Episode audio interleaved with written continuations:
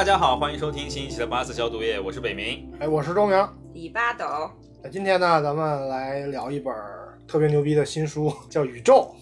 Cosmos，八零年第一次在美国出版，然后我们这一次是一个全新的译本，刚刚上市，欢迎大家关注，呱唧呱唧欢迎欢迎。啊！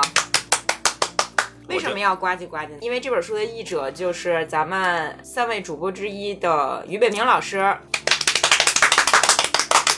大家没看到，我现在脸已经红的要炸了，是吧？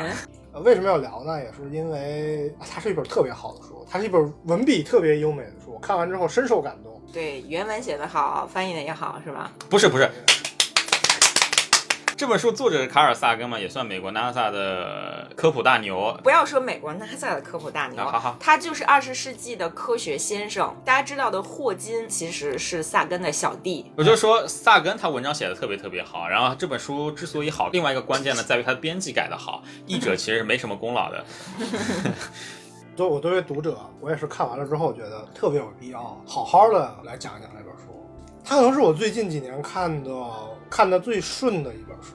就这本书确实啊、你在看的时候能够感觉到作者是吧渊博的学识，就萨根还能够把这些东西给读者清清楚楚的讲出来，我觉得这是特别难得的。最近几年看的很多不管是科普书啊，或者是科教相关的书也好，能够做到这一点的人非常少。特别是我们于老师还能够把它很通顺、很优美的译出来，我觉得从各种角度吧，它都是一本特别好的。《宇宙》这本书其实是有公论的，比如像 BBC 啊，或者是《华盛顿邮报》啊，就整个全球的科普领域，大家都公认，就是到目前为止还没有一本科普书能够超越它。对我看这本书的感受就是，它其实里面没有特别偏门的，就其实都是我们平时会关心或者在各种地方会碎片化的去看到的一些东西。然后萨根把它清晰的串成一个又一个故事，让你很好的消化它。我觉得是是我们来讲一下这是是一本什么样的书啊？首先，它的名字叫《宇宙》，它的作者卡尔萨根呢是一位天文物理学家，所以很多人呢就会误以为它是一本讲天文知识的科普书，但其实它不是。是啊，它是一个讲故事、讲人类的科学进程史的这样一本很好读的散文。它其实是萨根在八十年代初，为了向公众解释 NASA 每天都在干些什么，策划的一部叫做《Cosmos 宇宙》的纪录片的姊妹篇。对，是 PBS 台给做的。对，就是八十年代，其实。呃，怎么说呢？那个时候咱们国内还没有多少人家有彩电，所以呢，这部纪录片就和我们擦肩而过。但是这本书呢，其实是在九十年代的时候就被引进到国内过，但是当时就是翻译啊、推广啊什么做的都不是特别到位。直到咱们后来对于文教越来越重视，大家才慢慢的知道说，哦，有一个大佬叫萨根，他特别特别的厉害。然后大家主要是从哪些事情了解到萨根呢？其实是从两个，就是我们八零后小的时候非常熟悉的嗯太空航行的事件，一个叫太空唱片，一个叫地球名片。大家是听说过萨根，这个咱们一会儿可以仔细讲一下。就是萨根在 NASA，他主导了很多这种宇航项目，其中就包括把咱们地球上各个国家的音乐刻成一张唱片，往太空里头就是播放。这个事儿，我觉得大家应该多多少少都听说过吧。然后还有那个地球名片，就是在一个金属盘上刻了一个男的，一个女的，都光着屁股，然后这边是地球的坐 标。对啊。那个地球坐标呢是先驱者十号、十一号，地球名片就相当于是发出去，这东西可以在太空当中存在差不多十亿年嘛，指望着哪天有外星人捡到，说，哎呦，这个还挺厉害，曾经存在过。这么一帮生物，我们要不要去地球看一看，对，看一看。没有，萨根是不太相信黑暗森林理论的。他不认为如果有高级文明的话，会想来地球这么普通的文明干一票，他觉得完全没有必要。啊，这这这个可能是跟当下比较流行的这种宇宙观是格格不入的。嗯，对其实大家读一下萨根的作品，包括他的科幻作品，接触就能理解这样一个伟大的天文学家，他是怎么看待所谓的宇宙文明的。他是一个很厉害的人啊，然后这本书也是他最重要的科普作品之一。但是我印象里，就是好多人认为他是科普作家，就像霍金教授前段时间去世的时候，嗯，大家都说，哎呀，霍金哪有什么天文学、物理学成就啊？霍金是写科普的。好像萨根给大众的感觉也是类似。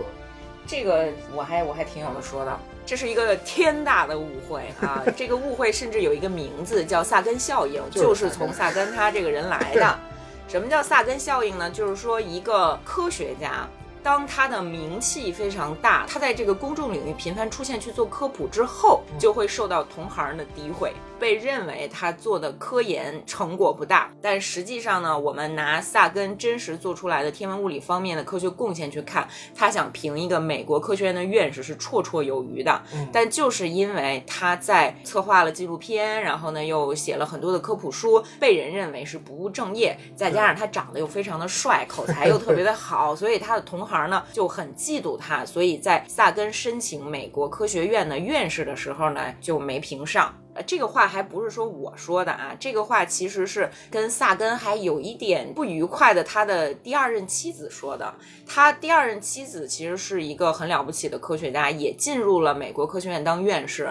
所以等于说萨根的申请呢，这个评审他的前妻也参与了，然后他的前妻呢是非常不屑那些同行对萨根的诋毁。所以有一次在给萨根写信的时候，批评那些同行们，说说你们 这这些心胸啊，你们红眼病，反正这么一个叫萨根效应的一个概念。啊，它导致今天依然有很多科学家，不管是咱们中国的科学家还是美国的科学家，在做科普的时候，其实都相对更保守。但实际上，科普这件事儿是非常难的，不是说你有本事做科研你就能做科普。科普是需要有自己的语言体系的，甚至比做科研还要更需要一点聪明才智的事情。搞科研你只要钻研科学就行了嘛，你搞科普你不但你要懂科学，你还要有很好的表达能力，很好的书写能力。而且看了《宇宙》这本书的之后，你会发现萨根他其实是一个通才，在历史。包括文学，包括艺术，他都有造诣。他在里面写什么开普勒、什么埃拉托瑟尼、什么牛顿这些人，他很推崇这种跨学科理解知识，能够去融汇这些知识的人。这个其实也是十六、十七世代以来到二战结束之前那个时代的科学家们所必须的。有很多科学家不是说吗？哎呦，我为什么我会写这个公式？是因为我通晓音律。对，我觉得这个东西和音律特别的契合。或者是因为和什么星辰啊，和什么色彩有相关的联系，有很多人会这么说。嗯，基本上是到二战之后吧。研究型或者说叫实验型的科学家成为主流，就这个科学家，我从小就专门做这种实验，然后我不断的写报告、写报告、写报告，成为这整个研究体系的某一部分，然后再和其他人的东西整合到一起，最后成为某一种实验、某一个工程啊、某一个什么东西的参与者。这种科学家其实是在二战之后才兴起起来的，就是像科学民工嘛，就是实验室民工。对，可能有点不好听，对，但但是搞科研的人现在自己也承认，尤其是咱们。亚洲出身的科研人员 比较容易成为实验室民工，以咱们中国的 为主。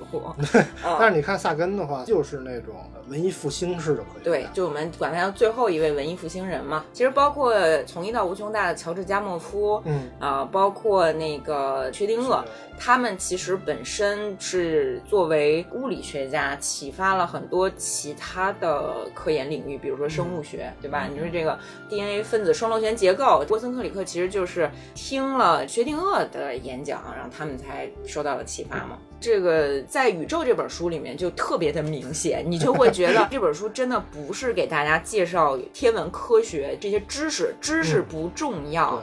你要看他的整个思维方式是像织波斯挂毯一样，把所有学科的那种最有意思的事实性的知识织在一起，形成一个很绚丽的图景给你看，你会有一个大局观。就所以读完这本书之后就觉得很爽，就超越时空的感觉。对这本书，它开篇就是从一个讲故事的姿态去引入的。对，它没有说什么哎，我某一个试验怎么样怎么样怎么样，你高深，我给你们讲讲。它不是，它第一章星海之滨嘛。它是从人类的早期文明、早期文明对银河、对星海有好奇心的那一刻开始的。嗯，它其实给你讲的是一个探索科学的故事。所以，就是我作为这本书的策划编辑，我其实一开始想给他写的文案是说，这是一曲献给文明和科学的赞美诗。现在大家知道那个这本书的责编是谁了吧？然后被我们销售部门给否了。哎，对，大家觉得这个这句话太虚了，没有办法提供给家长说读完这本书你的孩子能提高多少分儿，然 后然后就就否了。但其实你读完这本书绝对不是提高分数的问题，提高分数只会是读完这本书的一个副产品，就是你的孩子。或者说，你就是作为读者，你会充分的认识人类科学的发展史，启发你的科学思维，而且让你更有见识，帮你把眼界打开。你会觉得很感动，会愿意投入进探索真知的这条道路上。嗯，我觉得这个是怎么说呢？就是如果我们销售老师允许我这样写的话，哎，我看完之后只觉得人类渺小。嗯，你看他说我们只是浩瀚太空里的一粒沙，是宇宙历史长河里的一滴水，是就很小。但他开始就说了，说我们这个文明是充满好奇的，可以说是一个正处在幼年期的文明。是你别看人类现在哎用上智能手机了，空调夏天不会热死，冬天不会冻死了，但你其实对你身边已知的宇宙的探索才刚刚开始。是。其实我说他是文艺复兴人，不只是说他是触类旁通、跨学科什么都懂，嗯而是说他身上真正带有文艺复兴的那种人文主义气质。他虽然一直在强调人类渺小、宇宙宏大，但是他从来没有说过人类就是虫子，就活该被弄死。嗯，对，就是他从来不说这样的话。咱们这两年大火的《三体》里面，很多读者会误以为说黑暗森林，然后我们能自保就不错啦，什么什么，就是这种自轻自贱的话，萨根从来不说。萨根他鼓励我们自尊，自尊的前提下，你才能做到善良和发展。他是一个很好的人文主义者、和平主义者和人类主义者。对，你看他的目录就能看出来，他一共是十三章，他名字叫宇宙，但他其实不全是讲关于天天文、关于物理的。对，就开始跟你讲说，哦，我们祖先仰望星空，我们祖先发现宇宙浩瀚。第二章给你解释生命是怎么起源的。他是先从就是原始人坐在篝火旁边看星星，然后他自己在这儿编了一个原始人看星星时候的内心活动，写得特别有意思。他还写了好多就是跟神话有关的东西，他会把各民族神话，就那种犄角旮旯里的原始神话都翻出来给你看。那一张好像叫什么夜空之脊吧？就是指银河啊、对因为银河你远远看上去，实际上它就像是一条脊柱，一条脊柱，说的是那个非洲那边有恐怖须曼人，他们觉得，哎呦，这个银河有多重要呢？如果少了银河，这个世界就会垮塌下来。因为晚上你看，它就是横跨整个天空，它其实就是条脊柱，整个夜空是披在它上面的，是被它架住的。对你看他真的懂好多，什么恐怖须曼人这个东西我，我们当时翻译的时候，哎就是在维基百科上查了好久嘛，就是。很难谷歌到。就他那个恐怖须曼人，还不是说咱们这个恐点儿不须曼，他是恐感叹号不须曼，就是他这个不须曼人的这个名字里面还带一个感叹号，这不哪儿犄角旮旯翻出来的知识是吧？嗯然后他在这个宇宙里面也谈到了很多和中国有关的知识，他还谈那个就是什么郑和下西洋，然后嗯有长颈鹿，里面还有淮南子。你中国有几个人读过淮南子？是不是？但是他真的什么都知道。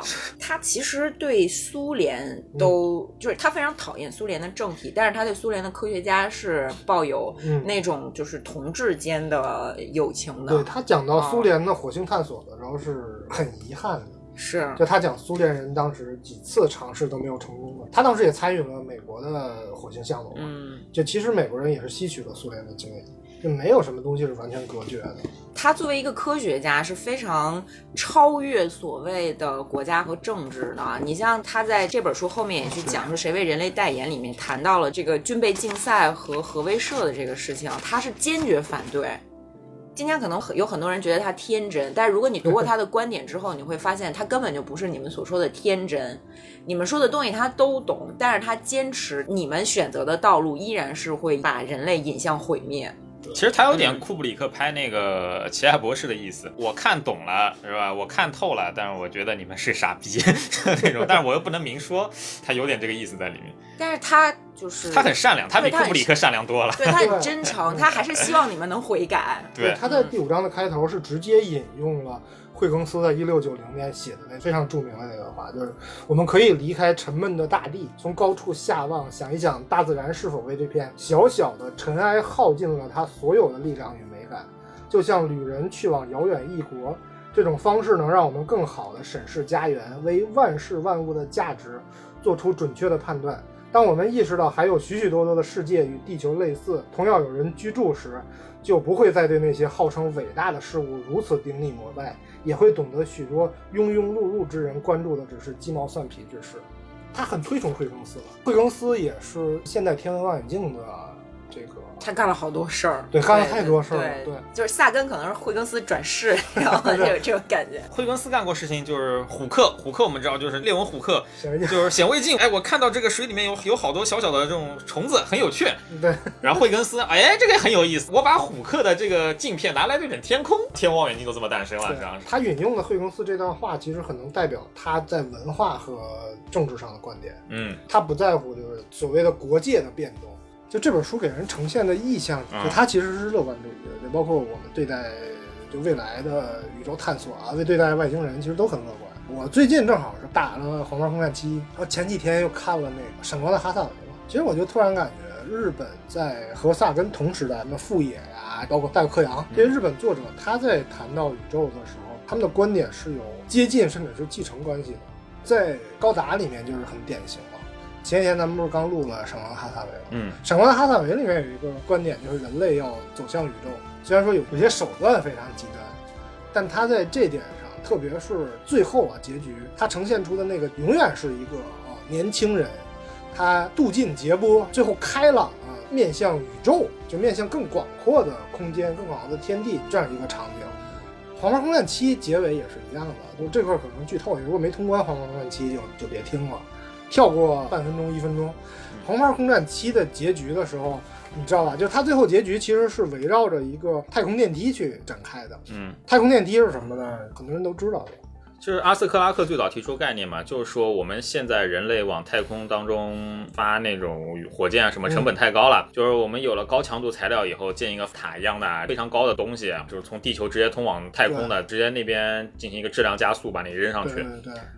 然后《黄毛空战七》里面就正好就有这么一个太空电梯，最后一关的时候，主人公就是要保护这个太空电梯，因为当时是有在太空清理垃圾，让人类以后能够探索太空的这些宇航员还在太空电梯的顶端，嗯。就他要回家，你要守护着这个人类从地球通向宇宙的这条线路。结局，如果你成功了，这些宇航员最后回来了，然后他向你问候，我感谢你，就守护了这些这这块地方。说我看看 Cosmos 的时候就，哎，就让我想起了那个结局，都是很乐观，他们有类似的观点。你看，你说高达和太空，嗯还有甚至说外星生物这一块，嗯，作为一年战争的一个最大 cos 者，高达 C 的 C 的，其实我觉得它背景设定是比一年战争更好一点，但是它故事讲怎么样那是另外一码事儿。C 的它背景之一就是说人类就为什么要大力发展基因改造人嘛，就调整者，是因为人类发现了外太空生物存在的证据，要为将来做打算，人类必须要进入太空，必须要提升自我，它是有这么一个东西在里面的。就是那个证据零一，就一条金鱼一样，但是长了两个翅膀，在外太空发现的。对，那个土虽然土，对吧？但是他的思想我觉得是 OK 的，这没有问题，哎这设定上是没问题的。但是这个设定你到正儿八经故事一旦开始，好像就被遗忘。了，对就忘了。呃，类似的还有 UC 里面的 New Type。UC 里面提了，你就人类到太空一定会有自适应，就像当年祖先从海里面到树上，从树上又到陆地上，他都会改变自己去适应这个环境。富野认为是人类如果以后登上太空，人类会自己去进化，会自己去调整，嗯你不用担心。《华沙空战》里面有一代的反派就叫无国界国家行动，还是叫倡议。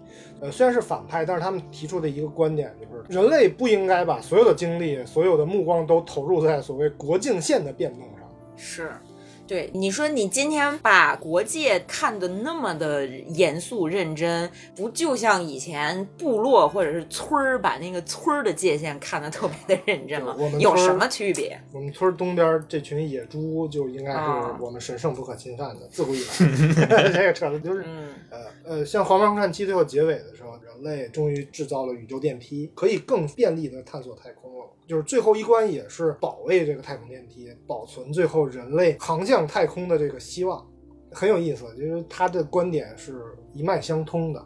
回到卡尔萨根，惠更斯所生活的那个时代，其实就是这样一个时代。就是惠更斯为什么会写下这样一段话呢？他是荷兰人。荷兰在十七世纪的时候是当时世界上最开明的国家，应该说没有之一。英国人还在争，说这国王应该是信天主教还是信新教？你要是不信这个，我囊死你！我我邻居就是还这种。法国人还在为要不要废除南特赦令去争端，然后德国、瑞士有各种各样的禁令去限制人们发言，去限制人们思考。但是荷兰因为它是一个小国嘛，嗯，他为了更广阔的生存空间，他选择放开这些限制，让大家自由的去讨论，去就所谓的真理实践是检验真理的唯一标准嘛，是吧？嗯，我们去自由的讨论，然后自由的去探索，所以才诞生了包括惠更斯啊、列文虎克。其实那个时代，笛卡尔也曾经在荷兰生活。是。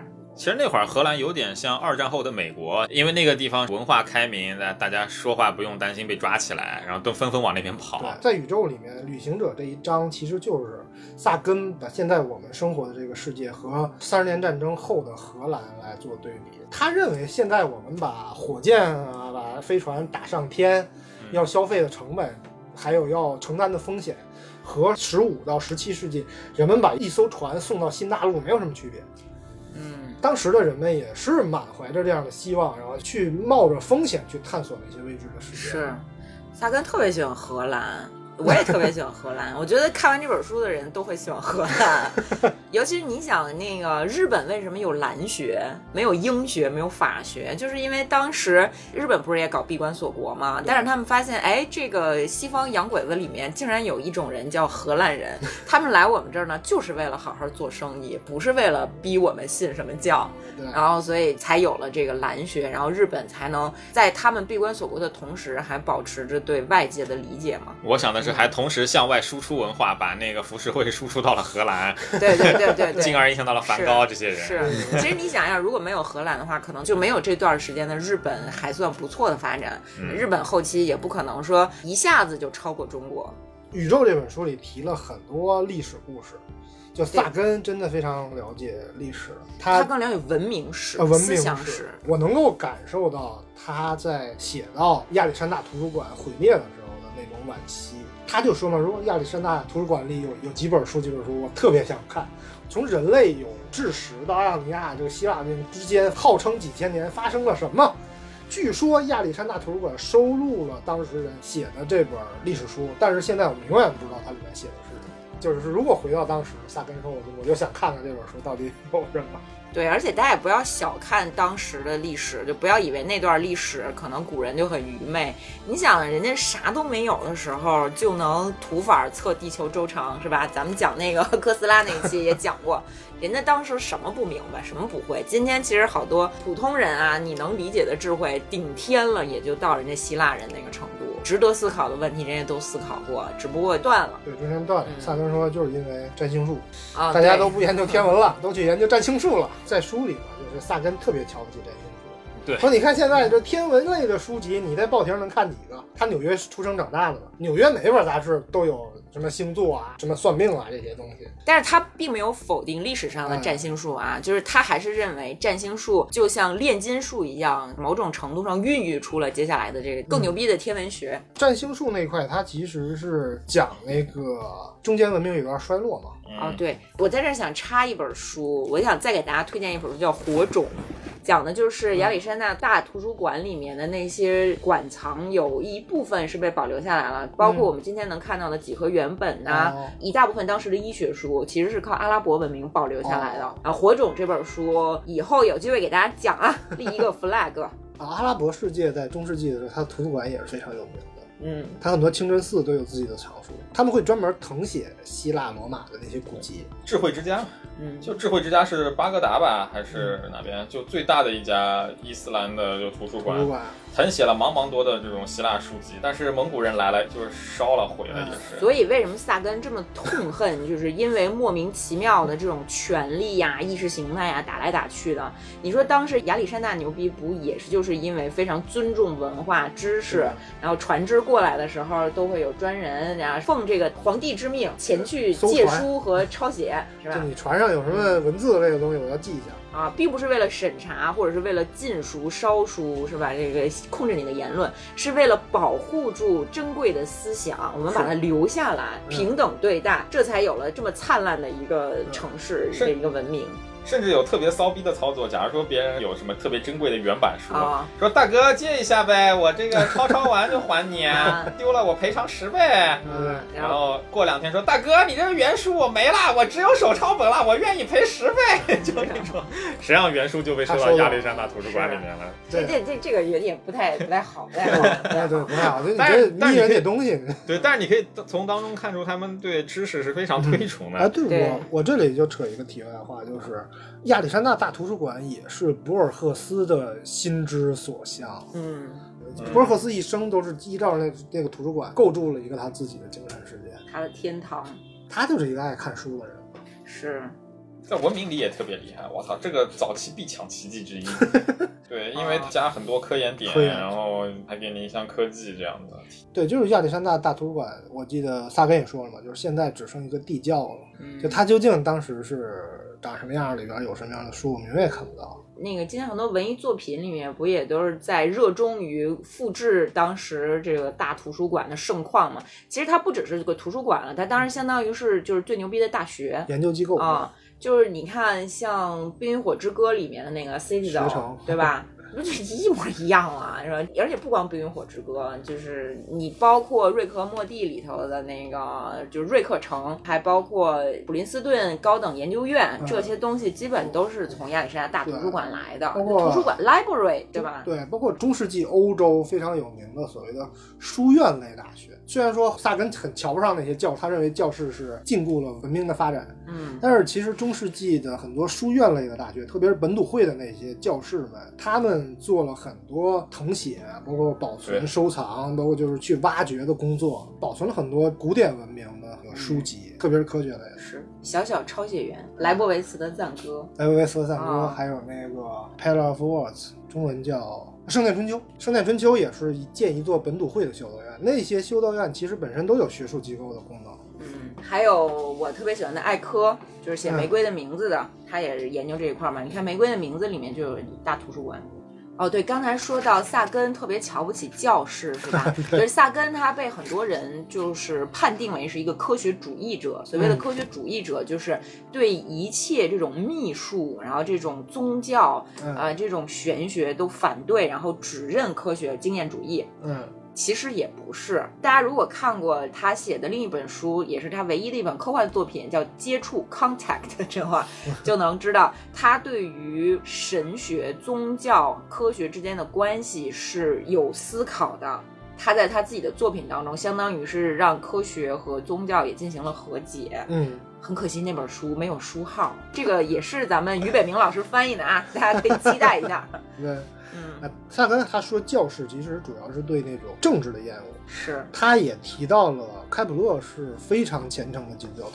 对，就开普勒就在自己写东西的时候，他会赞颂上帝的威能，会赞颂上帝的光辉。还他还说，当时的荷兰虽然说是开放的国家，但荷兰其实是一个新教国家。当时的主旋律就是光，就是拖出黑暗的中世纪，重新为让大家认识上帝的那种哎，所以你看，就十七世纪，特别像荷兰那些绘画，常常有特别强烈的那种对光的一个描绘。嗯我们今天的光学之所以在那个时代大发展，正是因为就新教对于光明的侧重，这个其实当中是脱不开干系的，特别有趣。嗯就科学和宗教是有千丝万缕的联系。好像就是在荷兰还是哪个一个教父一个神父，发现了光的速度并不是无限的。你也不能说宗教和科学一直是紧密不可分的，因为早在古希腊时期和这种一神教啥关系都没有的时候，人家已经有经验主义科学的种子了，对吧？你按照吴国胜老师的话来讲，就是说，当你追求无用的知识的时候，当你有一种对真理的向往，你就已经有了科学的一颗心。嗯，至于它怎么样传承、怎么样保护、怎么样在如此复杂的这种人类的争名夺利和愚蠢的战争当中把这件事情发扬光大，可能是需要一点儿坚定的信仰。信仰。嗯，萨根提到希腊的那些科学家、那些奴隶主，尤其是有点轻视那些人，对，就特别是提出了所谓的先验论的那那帮人，他很瞧不上这个大哲，柏拉图什么亚里士多德那个，不就是一帮奴隶主啊？是吧？这个实验还有什么科学，它本质是劳动。对你一旦你做了奴隶主，你你就不想劳动了，那科学怎么发展？你怎么做实验？怎么去积累你的经验啊？是这说的有一些还蛮有道理的。是是有一些道理的。古希腊的那些所谓的先验论，发明出了所谓绝对真理的那些大哲们，本质上都是蓄奴非常多的奴隶主。对，他们和中世纪甚至中世纪之后的科学家最大的区别是，中世纪之后的那些科学家虽然说有闲，但那些人主业就是在做这些东西，做这些研究，做这些发掘啊，他们本质上也是在劳动。但是古希腊那些奴隶主，他们已经不是劳动，就是有点接近于冥想。你像是推翻了亚里士多德的伽利略，他做的那个俩铁球从比萨斜塔上掉下来的这个，就是一个很明显的区分嘛。就是你坐在这儿干想想物理规则是不可能的，你可以干想数学规则。是吧？你可以像这个毕达哥拉斯一样搞点几何啊什么什么的，但是你做物理肯定是不行。对，因为古希腊那些人到最后就有点玄学了，就是说我是我提出这套理论就是真理，就不能改的。这也是数学和物理的一个区别。在数学其实不是科学，反正不管数学是哲学。反正不管怎么样，我觉得古希腊走到就他们走到玄学那一步之后，也刚好差不多就那个伯里克利那会儿打仗，然后就衰落了，衰然后罗马崛起。呃，罗马也很可惜，罗马没有怎么发展科学，嗯技术的应用上呢是炉火纯青，就各种希腊人的这种技术，哎，这个几何图形我要怎么造建筑，怎么造的好看，但是他没有去追求更高的一个东西。对，其实你看欧洲人真正的科学的大发现时代是十六世纪到十九世纪，不断的建基、不断的建构的。到美国崛起的时候，就是所谓的新罗马帝国崛起的时候，他就是用这些技术来建立秩序了，也快到头现在就就处在一个秩序大洗牌的时代了，对吧？嗯然后我们现在继续回到罗马，是吧？罗马其实是也是被萨根认为是一个科学文化衰落的时代。就罗马这些人同样是奴隶主为主的这样这样一个国家。对，萨根不是特别欣赏享乐主义，就是罗马到后期开始搞这种面包与奢靡之风，嗯，形式主义和奢靡之风。对，面包与竞技面包和马戏啊，面包和马戏。啊对我给你提供吃的和娱乐，你就支持我。奶头乐跟今天差不多。对。他很有意思，他这个书里边他没提希腊，他叫艾奥尼亚，因为是起源于那个岛嘛。对，艾奥尼亚是个岛，然后呢，他一直在说艾奥尼亚岛，说到别的时候开始叫叫希腊。他把讨厌的人都算在希腊，算到希腊，啊对，艾奥尼亚是起源，就是他认为艾奥尼亚是公元前六百年到公元前四百年那个时期才是发展的时期。其实，在亚历山大那个时期就已经是呃守城然后衰落的时代了。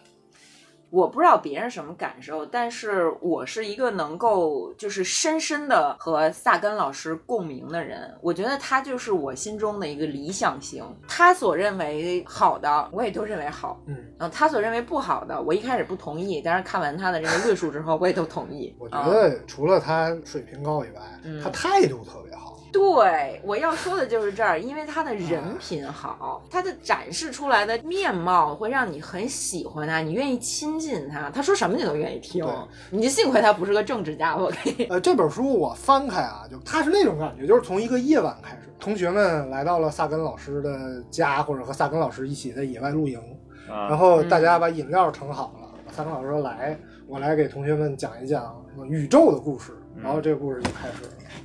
它是很有画面感的，就第一章给你讲我们在哪儿，就是那种在夜空下站在大地上，然后你看他头顶就是星空。他说：“我告诉你，我们现在身处这个地球是一个什么样的地方。”然后突然一竿子支到银河系边缘了，再从很远很远很远的地方一步一步的一步的带你回来，最后又回到地球，是，告诉你哦，宇宙是就如此宏大的这么一个东西。我是真的很喜欢这画面感。哎萨根他这个我们只能想是吧？现在 Steam 上有个游戏叫 Space Engine，它是用了目前人类已知的一些太空资料，模拟了一个宇宙出来。嗯，都是那种真实的尺度嘛，我就喜欢来到一个特别特别远的地方，比方说像宇宙中心一样的地方，然后嗯逐渐向着银河系前进，逐渐向着地球前进。这就是萨根的视角，对就是宇宙的视角。哇，特别特别美那游戏，因为它的视角不断的在变。一开始的时候，你站在就山脚下，或者说是星空下，嗯，过一会儿，你又跟他一起来到了大图书馆，抄书的那个人在旁边。仨跟，你说，你看他们当时就是这么弄。对，身临其境。又过了一会儿，到了丹麦，他跟你讲那个第五啊是怎么握着开普勒的手，说你不要让我的一生虚度。你拿我的资料去写的，你你都是特别有画面感。然后下一个画面就是开普勒和列文虎克两个人在那玩望远镜，然后大船出海，都是一个一个特别有画面感。有一段给我感触特别深，他给旅行者号写航海日志，哦，哎太感人了，对，就太感人了。你看现在有好多拟人的东西，但是萨根这个写一点都不矫情，就是一个离家很远就开始旅行的一个旅行者。而且他不光写那个旅行者号的航海日记，他假想自己是旅行者号上的一个船长，然后就像当年十六世纪开大船出海的船长每天写航海日记一样，每天经历了什么，我的心情是怎么样的，我们又堪堪躲过了一劫，哎呀，好幸运。然后他还会把自己带入那个原始人躺在地上看星星，说这个天为什么会有光呢？是不是这个黑纸上戳了几个小洞啊什么的？然后还会把自己带入，就是当时通古斯大爆炸的时候，然后那那些人，但是那个是一个真实的记录，但是也会让你看到，就这些人当时他眼睛看到了什么，心里想了什么。像纪录片一样，而且是那种拍的特别好的纪录片。哎妈，老厉害了！这突然就炸了，我飞出去了好几米。对对 对，还带口音，还带口音的。哎，旅行者号那一块特别触动我，因为他写完航海日志，紧接着他告诉你说，旅行者二号他开始的是一段没有归途的旅程。对，他说就像一个地理大发现时代的船长，我们扬起帆，乘着太阳风，一步一步来到了太阳系的边缘。这时候太阳风已经很微弱了，但是旅行者号不会停止，它会继续前进。在二十一世纪二十年代的某一个时间点，它会离开太阳系。就我们现在认为它已经离开那个太阳系，它已经过了日球顶层了嘛？旅行者二号是前几年，这东西看你怎么定义太阳系的范围。有的说是可能五六年前，有的说可能就这两年，反正现在它已经是离开太阳系，是成为了距离地球最远的这么一个人造物体，就特别感人。他讲离开太阳系的时候，首先停止摄像机的供电，然后又停止这个仪表的供电，最后整个系统共享电能，然后最后彻底断电。我记得现在还有电，他现在有电就是每隔一段时间滴滴一下，大哥我到这儿了，送一个坐标。再过一段时间就会和地球彻底失去联系。他说，旅行者二号是永远在远离任何岛屿的星海航行，几亿年后他会完成环球银河系的壮举。那时候。反正我们是已经不在了，人类究竟走到哪儿，其实咱们现在也不知道。嗯，就很浪漫，但是又又让人觉得有点悲壮。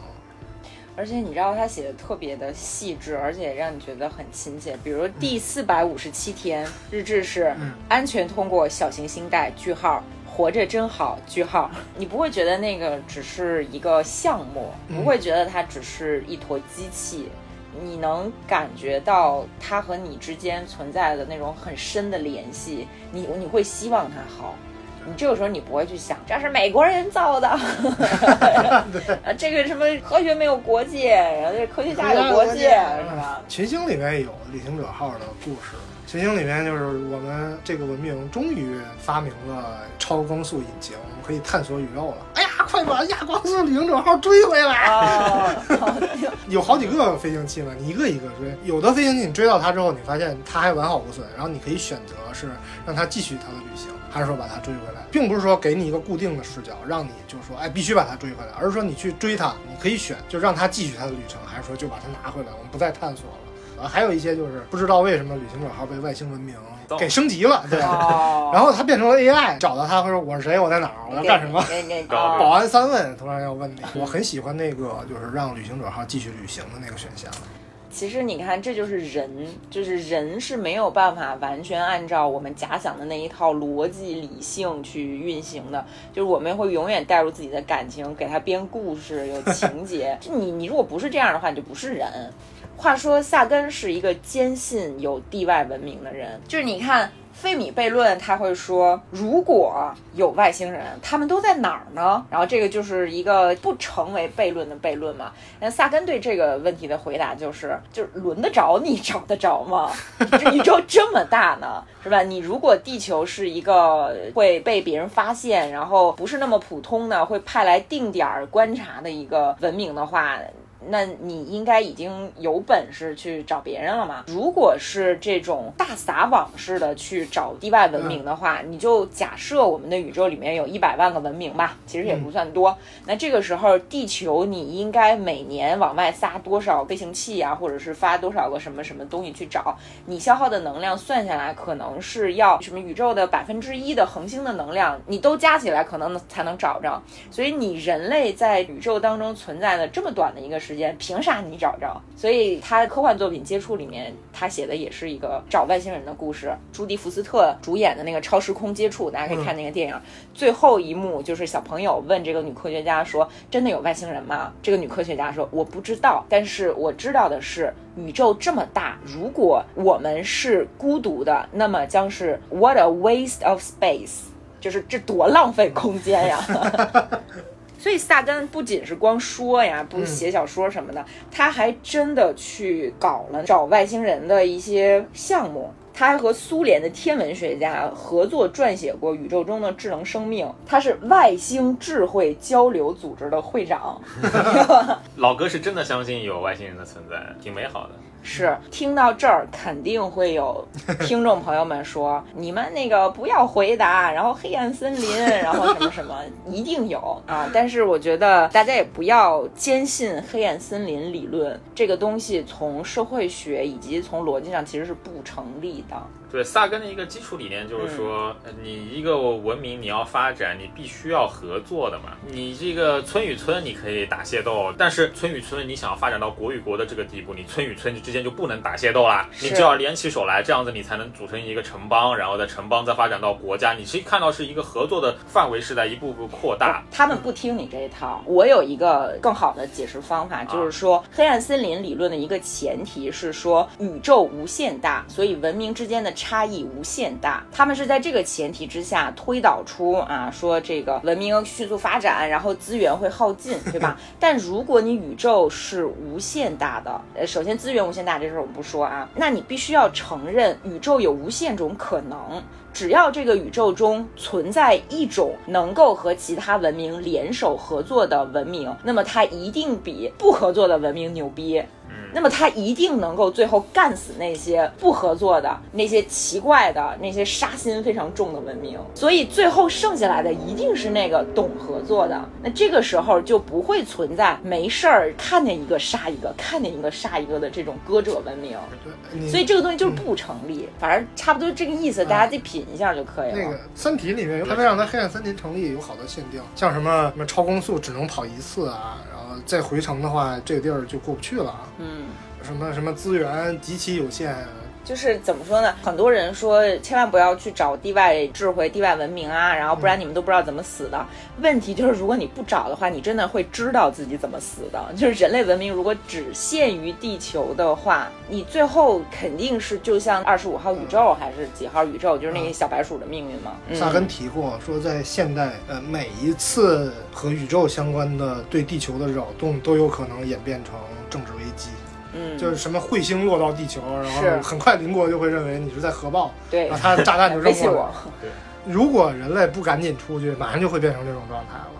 他假设的是那个，如果通古斯大爆炸发生在冷战时期，核战争一定会爆发，对，会被人利用，然后说啊是你扔核弹，苏联人肯定觉得美国人扔核弹，肯定会觉得是美国人的阴谋。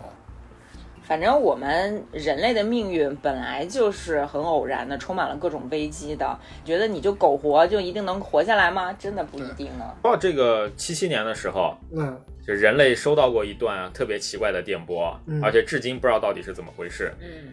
那个电波现在被叫做 WOW 电波，就是那个魔兽世界的 WOW，当然是表表示惊叹。WOW 电波它是什么？就是一台射电望远镜啊，在扫描天空的时候收到一段电波，然后这个电波呢，就跟我们听收音机一样，不同电波是有不同频段。它这个频段是在什么呢？就是氢线，就二十一厘米线。也就是我们认为宇宙当中最有可能被不同星际间文明进行沟通的这么一个频段。就简单来说，这个氢线是指宇宙当中氢气放出来的那种辐射，它可以穿透绝大部分天体嘛，所以说是在整个宇宙当中可以说是畅行无阻的这么一个频段上面。宇宇宙无线电波，对宇宙无线电波，人们在那个频段上面收到了七十二秒，不了解到底是什么概念的这么一个东西，但是很清晰，这东西到底来源是什么，我们至今不知道。就既不是很遥远的类星体，嗯也不是附近经过的彗星、星云这一类的，也不是地球上东西产生的。这好像那个超时空接触里面的情节啊，一模一样。对我估计这个就是后来激发了萨根写他的那个接触嘛，哦，怪不得这个叫做沃尔电波，至今是不知道它到底是什么东西。为什么说只有七十二秒？因为这个射电望远镜是慢慢转动的，它转过那片区域一共花了七十二秒，然后就录到了那七十二秒。嗯，那会不会以后人类发出的某些东西，外星人也是只收到七十二，然后解不开，怎么回事？那个你就你就看接触吧，等接触这个小说出来之后，大家看嘛。接触是人类接收到的外星电波，是一段地球上的电视录像。而且是人类最早往发往太空的，是希特勒就职演讲。对，最糟糕的一段历史，然后被外星人拿来研究地球文明。非常搞笑那个。搞笑，外星人不是觉得地球人都是疯子？外星人可能也没太明白你们干嘛呢？就收到一段，他又又打回给你，就说：“哎，我们收到了，你怎样来的，我怎样打回给你对你，你你看看，你你们你们检查一下。就就这么一个。然后接触，他是说外星文明发现了地球之后呢，给地球断断续续的发来了一部说明书，然后地球人呢就要按照这个说明书造出一个机器来。然后地球上呢各个国家的政府呢就开始商量，咱们要不要造，怎么造，造完了之后怎么办。中间的这个主人公呢就叫这个艾罗威，然后他是首先发现这段电波的那个射电望远镜的那个监测者，就是一个天文射电学家。嗯，就是萨根的按萨根的这个鸽派的理论，啊他就认为我们一定要造出来，就一定不能错过这个机会。但你看这个情节就被拿到了《三体》里面，红岸的那个叶文洁是一模一样的，也是一个女性，嗯，也是从小失去了爸爸，也是在天文台接收到了外星人发来的电波。嗯。嗯，最后呢，刘慈欣给叶文洁设定了球监的身份，是一个完全和萨根的理念相反的黑暗森林理论。其实我真的是百分之九十九的肯定，这个《三体》里面的叶文洁是从这个艾罗威来的。你不觉得太像了吗？而且那个接触特别酷，他就是说，包括接收到地球那个信号，然后又打还给你，然后在地球人看来已经跟天神一样的文明，他最后告诉你说，其实我们也是屁都不懂，真正的比我们更牛逼的人多的是。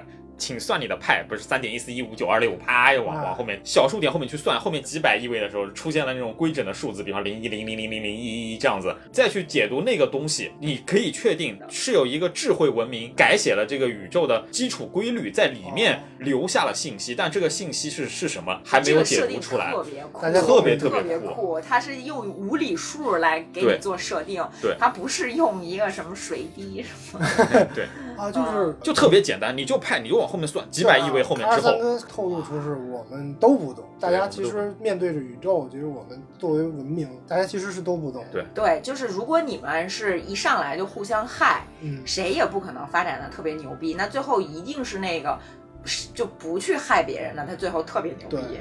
但是这怎么说呢？我们没有办法去责备一个科幻作者，就只是说他能引起这么大的追捧热潮，其实作为读者是要去反思的。我是觉得那嗯对叶文洁和艾丽那一段，他很有可能是看过之后他感到厌恶，然后他去反写了这个东西。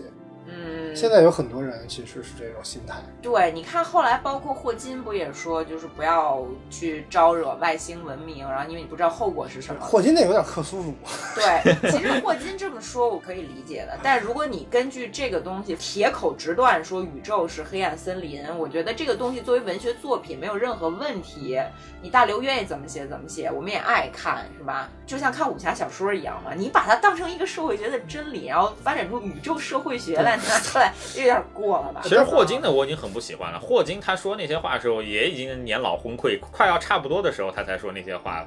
但是我们对未知有恐惧这件事情，我觉得本身也是人类自保的一个本能。就是你能这样，就是苟活着，你就先顾眼前，没毛病。说到年老昏聩这个事情，我给你们讲个特别有意思，就是加拿大的国防部长哦，他说我知道这个世界上有外星人，有些还在给美国政府工作，我操，特别牛逼。你考虑他的身份，我一看，我操，确实很震惊，这样的人居然说出这样的话。然后再点进去一看啊，原来这老哥是八十三四岁的时候说这番话。啊，好吧，好吧，行。吧，随你便了，已经分不清年轻时候，对。对，已经分不清当时自己看的书和亲身经历了，就有点像霍金那种。霍金到老了以后，那再牛逼的人，其实就对你是扛不过衰老的，说实话。但是我还是认为，就回不回答都没事儿，都有自己的道理。嗯，但是它体现了不同的人格。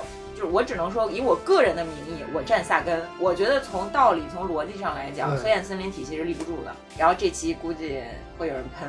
对，黑暗森林里头，我真是觉得，我操，就他不是说冷战思维，他是爹味儿思维，镇政府内部勾心斗角的那套思维，特别土。我是说他那种就是小镇公务员的。思考模式，小镇公务员的思考高度套到整个宇宙上，给人感觉特别的 low，特别的 low，特别的恶俗。你看刘慈欣所有的书都是那什么，就是外星人亡我之心不死，黑暗森林千言万语汇成一句话，外星人亡我球之心不死。有流浪地球千言万语汇成一句话，地球派亡我之心不死。全频道阻塞干扰千言万语汇成一句话，美帝亡我之心不死。乡村教师千万语汇成一句话，又是外星人亡我之心不死。他是一个很适合现在这个时代的作者。哎，怎么说呢？就是我们刚才不是说到开普勒的那个三十年战争嘛？那怎么回事？不就这么回事吗？就是一会儿是哎呀天主教徒亡我之心不死，一会儿是哎呀法国人亡我之心不死，一会儿什么新教徒亡我之心不死。对对，然后就这个韭菜齐上阵，人脑子打出狗脑子，最后得利的是谁？是你们普通人吗？对，最后你看。永远是开普勒这样的人遭殃。说到外星文明，我又提一个事儿，就是你们觉得现在还有人相信所有的外星生命都和地球生命是按同一个逻辑演变的吗？因为我小时候，我印象里就是说，大家一找外星文明、找外星生命的时候，就说这个星球的宜居度是多少多少，然后这个星球有没有二氧化碳，有没有水，有没有这些东西适合生命发展。我当时一直有一个疑问，就是说，这不都是按地球的标准来定的吗？是。然后看这本书的时候，萨根就点出来了。因为当时有一种理论说，我们地球是如此幸运，能够孕育出生命。是我们独一份儿。然后萨根说，地球的环境能够孕育出来的是地球的生命。是啊，就如果是别的条件的话，也一样有可能。只要它的时机合适，它讲宇宙是一种规律，只要脱氧核糖核酸，你的 DNA、你的 RNA 找到了这种规律，它一样有可能会合成生命。对你不需要是碳基的，只要有一个类似于液态的这么一个可以方便你交换信息的环境，那么就是有可能会产生生命。这也不是只有萨根才这样说。那你看莱姆的索拉里斯星，它肯定是生命嘛？那你说它是啥？它跟你的人类什么都不像，什么都不是。它和人类的个体构成。的逻辑是一样的，就是人是由一个又一个细胞排列来组成的。索拉里斯星只是把每一样东西变成了它的构成的一部分。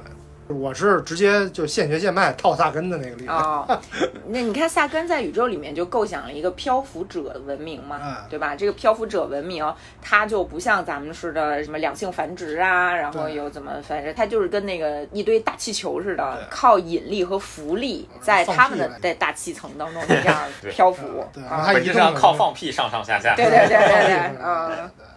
脑洞挺大，但是挺合理。呃，Discovery 有一个动画纪录片。呃，讲外星生命的，其中就有萨根的这个漂浮者的星球，嗯，就一个气态行星，就是完全一样的东西。萨根说外星生命的时候，说就不光是就我们说的这个水是吧，一氧化二氢可能会诞生生命，氨水是更适合诞生生命的。只不过在地球上，氨主主要是气体，可能在一些氨是液体的情况下，它就可以变成那那个所谓的叫什么什么汤来的生命汤。我觉得有书里面有一个比喻特别好玩。二十世纪七十年代，构成人体的所有材料在当时的美国的造价是十美元，九十七美分到十美元，就折人民币大概六七十块钱。因为现在来说的话，大概几百块钱。嗯。但是如果你把这些东西放在一个大锅里搅和，它就是一锅脏汤。是。就是要依靠 DNA，依靠所谓的什么 RNA 吧，来穿针引线，它会记录你这个东西是怎么发展，是由它来决定我们成为了现在这个样子。呃，那块儿我看那边的时候就想到的是《钢之炼金术师》，把一堆乱七八糟东西，然后炼个活人，大炼活人，大炼活人，对对对。话说，把宇宙的生命就是缩短成一年这件事儿，再把人类出现、什么太阳系出现都嗯。缩到这个一年当中的几天。然后你看，现在咱们不是经常说什么那个地球是一年，然后人类出现了几分钟什么的吗？这个就是萨根提出的，啊，最早是他说的。对太厉害了。萨根讲到牛顿去世的时候啊，就专门提到牛顿说的这句话，是他的墓志铭吧？就是我不知道世人怎么看我，但我就像个在海边玩耍的儿童，为不时找到些漂亮卵石和贝壳而高兴不已，却对浩瀚的真理之海浑然不觉。牛顿在当时那个年代是什么样的人？牛顿其实在当时那个年代是比爱因斯坦更爱因斯坦的一个人。是，就这个人是数学的奠基人，啊，这个人是物理学的奠基人，他就是所谓的宇宙万物理论的奠基人嘛。万有引力就是对他发现，多可怕！然后微积分牛顿在死的时候说：“我懂个屁啊，我什么都不懂。真的，哎呀，”这真的是谦虚。就里面专门还讲了牛顿的一个典故嘛。他说牛顿早年间就科学建树非常高，科学造诣非常高，到晚年间的时候就是萨根推测是因为他玩重金属导致啊精神失常。因为他是英国那边铸币的，皇家铸币厂厂长，，有点 疯。但那会儿大家就在讨论，在做一个试题的时候，是谁发给一个也是一个著名的科学家，发给欧洲各个著名数学家、科学家去解这道题，就大家都在琢磨。但是牛顿用半天时间解开这道题，发明了我们今天称为变分学的这个学科。是同时在寄出信的时候还专门备注说不要说我的名字，啊。是一个什么样的人？对，就是当时那些欧洲的科学家都觉得，我，这太难了，我头要炸了，我同桌被我炸死了。然后，然后牛顿就是看啊，这什么呀？这不这不就是给你发明一个，对然后发明一个新的学术的人，对，就好多人说牛顿精神不正常，我我是觉得他就这样人。懒得理你们。对他没有后代的，他订婚了，但是没结婚。然后这个人的性格，所有他的朋友都说他特别差。就是萨根说他中毒，我觉得也是为他着过。觉得别人这个 level 太低了。对，你们别不要打扰我，你们就拿我当个疯子吧。牛顿也是很能证明，科学和宗教其实在当时那个年代科学家眼里是不矛盾的。因为牛顿说，我的研究就是为了荣耀上帝，对是。他是虔信那个圣公宗的嘛。其实萨根也有信仰，嗯只不过萨根不管他的信仰叫宗教，他就是信仰一种具有超越性的东西，这玩意儿就叫真理，就是探索啊！你看萨根，他从道德上，从他的学术追求上，他要没一个信仰，他是肯定做不到这一点。你看这本书的书名，它其实不是 universe。嗯，你如果光说宇宙的话，大家第一反应就是 universe，Universe，它用的是 cosmos。那咱译者解释一下 cosmos 什么意思啊？好吧，这个啊 cosmos 它的希腊语里面其实并不是宇宙的意思，而是说秩序 order，everything's order 就是万物的秩序。是所以就是萨根他写这个书，并不是说，哎呀，这个我要把什么东西都乱七八糟写进来，他要是描写的就是组成这些事物，能让他们正常运转的那些背后的逻辑到底是什么东西。是，所以说他就用了 cosmos 书名，而不是用 universe。嗯，嗯。而且你看他开篇的时候，在星海之滨那一章里面，他写说，就是人类今天是站在知识之海的这个沙滩上，刚刚入湿了脚踝，我们的面前还有大海。就是在。对，就是捡贝壳的那个是是一样的。他们的信仰其实不管是叫上帝也好，是叫科学、叫真善美也好，都是一个东西，都是具有超越俗世的能量的一个东西。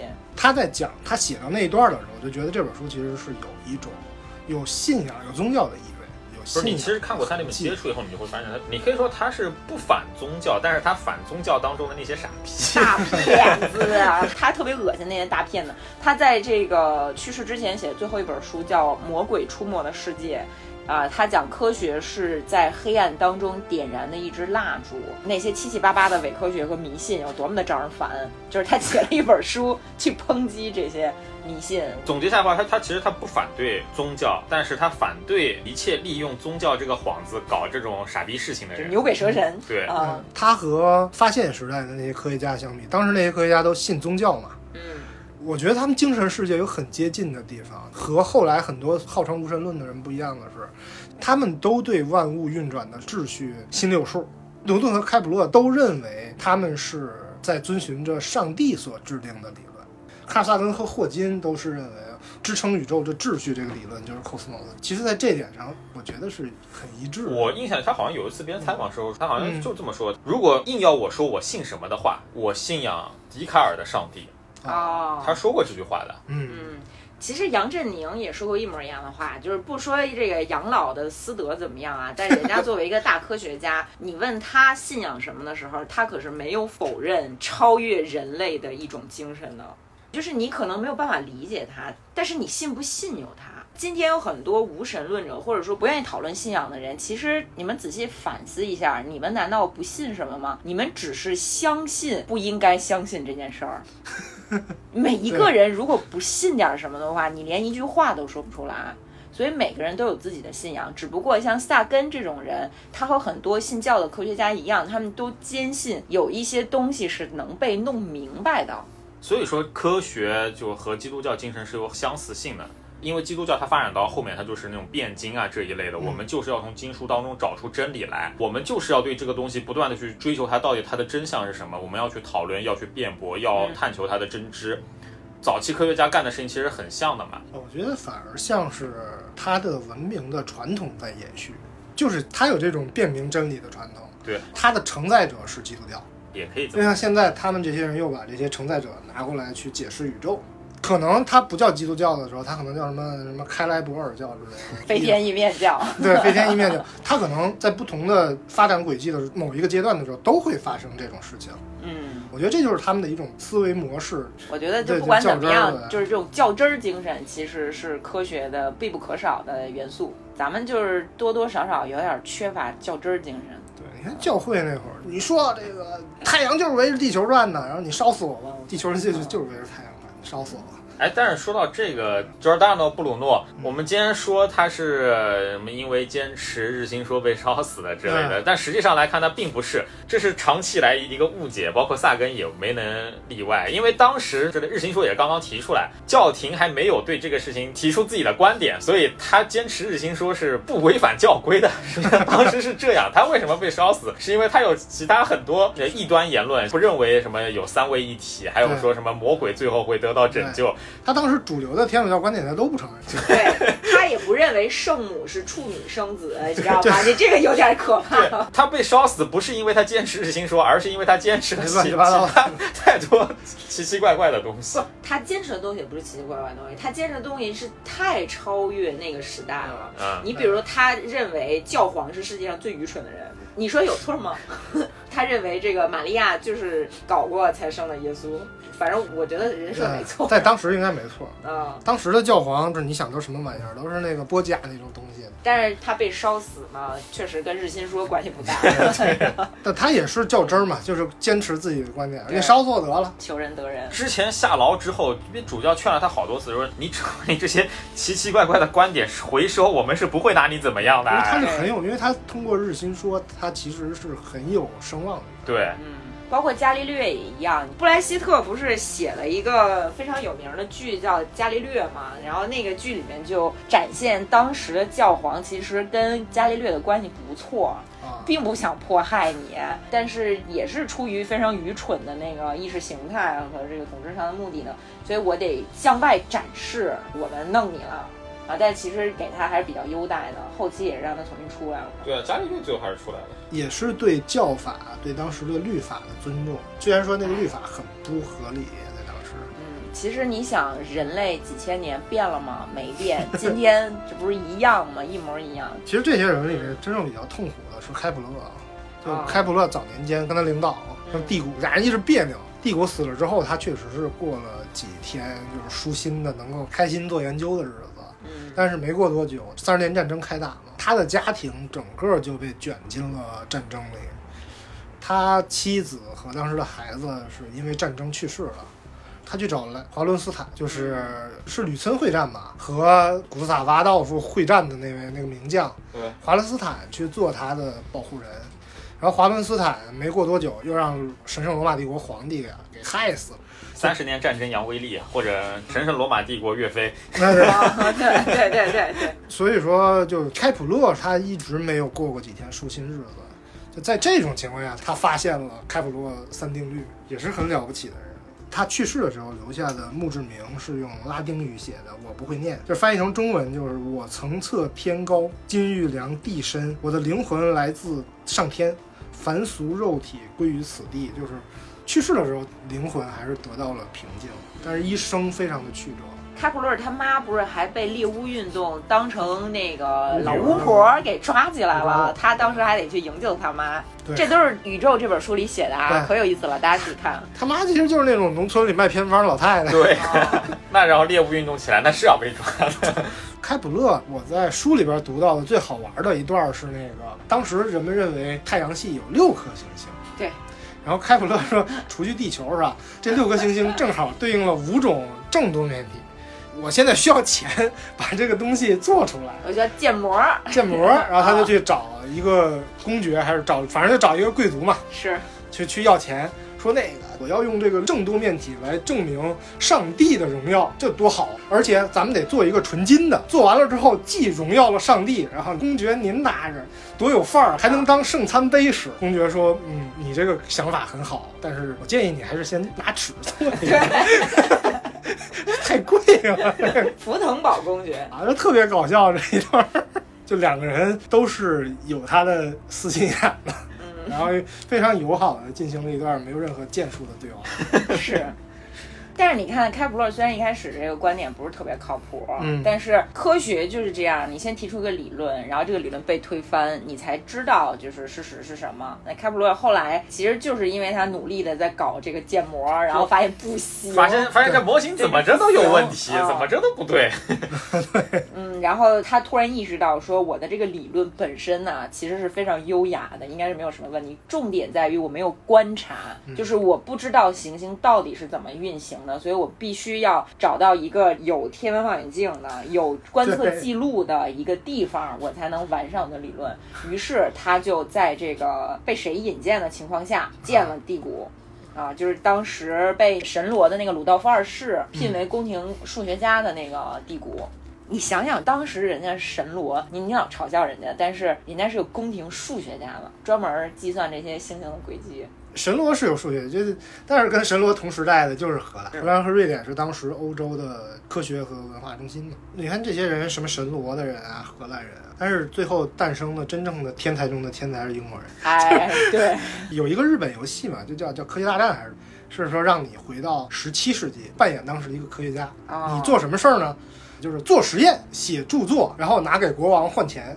拿这个钱去破坏其他科学家的研究，特别欠，奇怪。那那个游戏就是特别欠。然后你在扮演牛顿的时候，你就是要去研究微积分。你研究微积分的时候，有一个非常重要的工作，就是要破坏莱布尼茨的研究。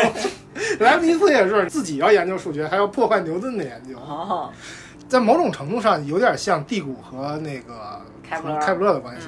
就大家其实都是俗人。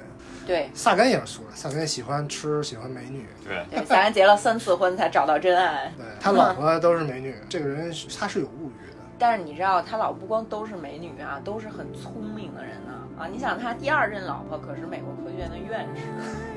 他都不是啊。